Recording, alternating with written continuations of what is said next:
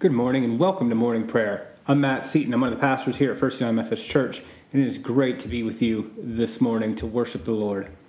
Let us prepare our hearts to worship the Lord. O Lord, open our lips, and we shall declare your praise. Let us pray. New every morning is your love, great God of light, and all day long you are working for good in the world. Stir up in us desire to serve you to live peacefully with our neighbors, and to devote each day to your Son, our Savior, Jesus Christ the Lord.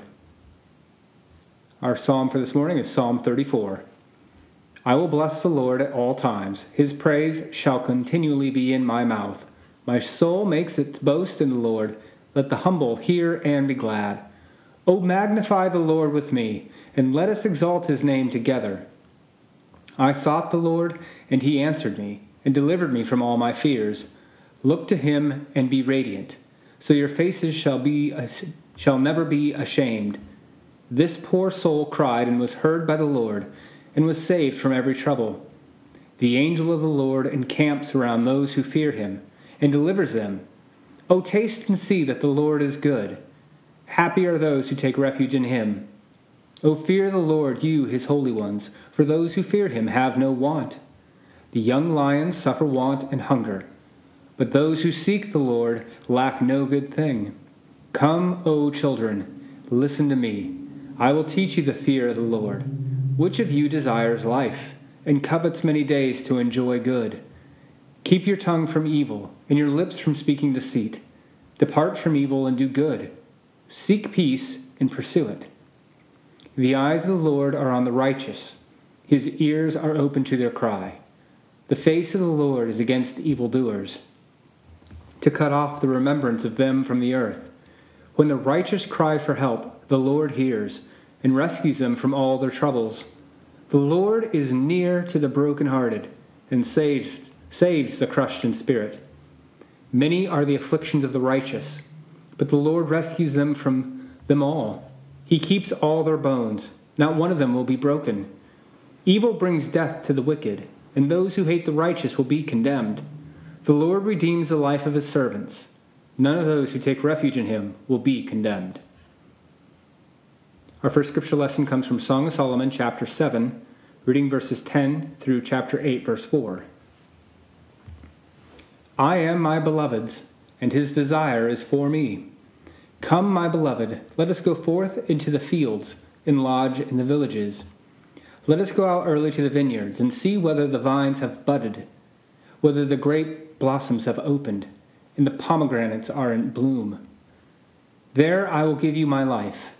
The mandrakes give force, forth fragrance, and over our doors are all choice fruits, new as well as old, which I have laid up for you, O my beloved. Oh, that you were like a brother to me, who nursed at my mother's breast. If I met you outside, I would kiss you, and no one would despise me. I would lead you and bring you into the house of my mother, and into the chamber of the one who bore me. I would give you spiced wine to drink, the juice of my pomegranates. Oh, that his left hand were under my head, and his right hand embraced me. I adjure you, O daughters of Jerusalem, do not stir up or awaken love until it is ready. Our second scripture lesson comes from John chapter 6, reading verses 25 through 35. When they found him on the other side of the sea, they said to him, Rabbi, when did you come here?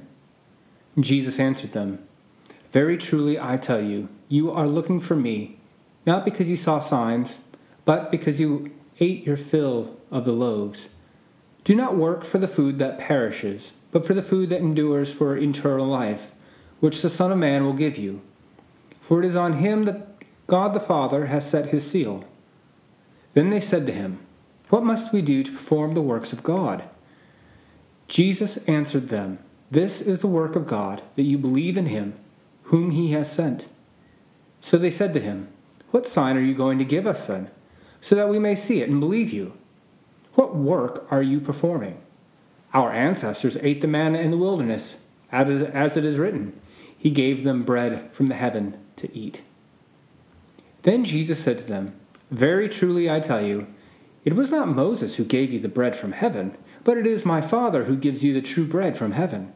For the bread of God is that which comes down from heaven and gives life to the world. They said to him, Sir, give us this bread always. And Jesus said to them, I am the bread of life. Whoever comes to me will never be hungry, and whoever believes in me will never be thirsty. Friends, this is the word of God for the people of God. Thanks be to God. Let us take a moment of silence to reflect upon God's word for us today.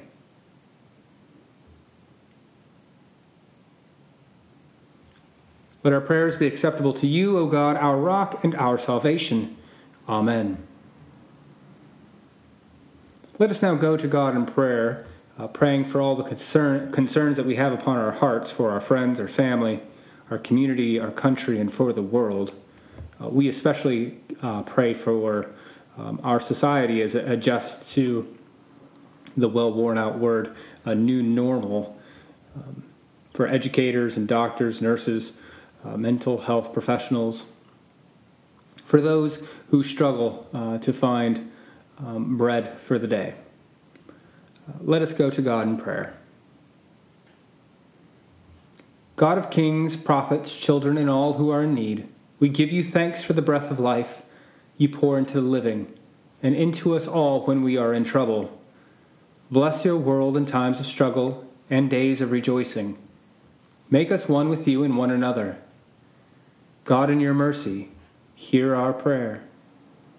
We thank you for your care of the earth, especially for rain and sun, for the flowers that give food to bees, for fish in all their shapes and colors, and for the shelter we find underneath your trees. Let all your creation praise your name. God, in your mercy, hear our prayer. We pray for the church, that fellowship in this congregation and in the families of faith in all the lands will give us both comfort and challenge. Teach us to give thanks for insights new to us. Make us able to rejoice with people of other faiths and others, so that others may speak kindly of one another. God, in your mercy, hear our prayer. We pray for people everywhere to take courage, especially this day, as people continue to face the pandemic and how it has rearranged so much of life.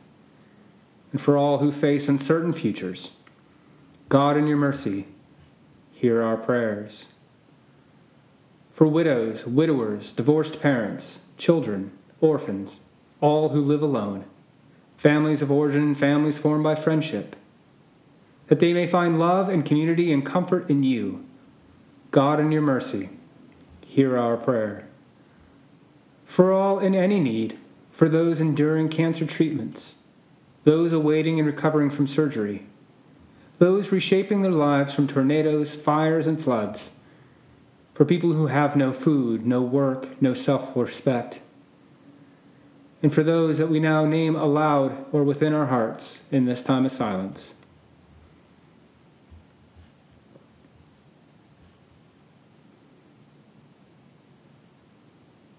God, in your mercy, hear our prayer.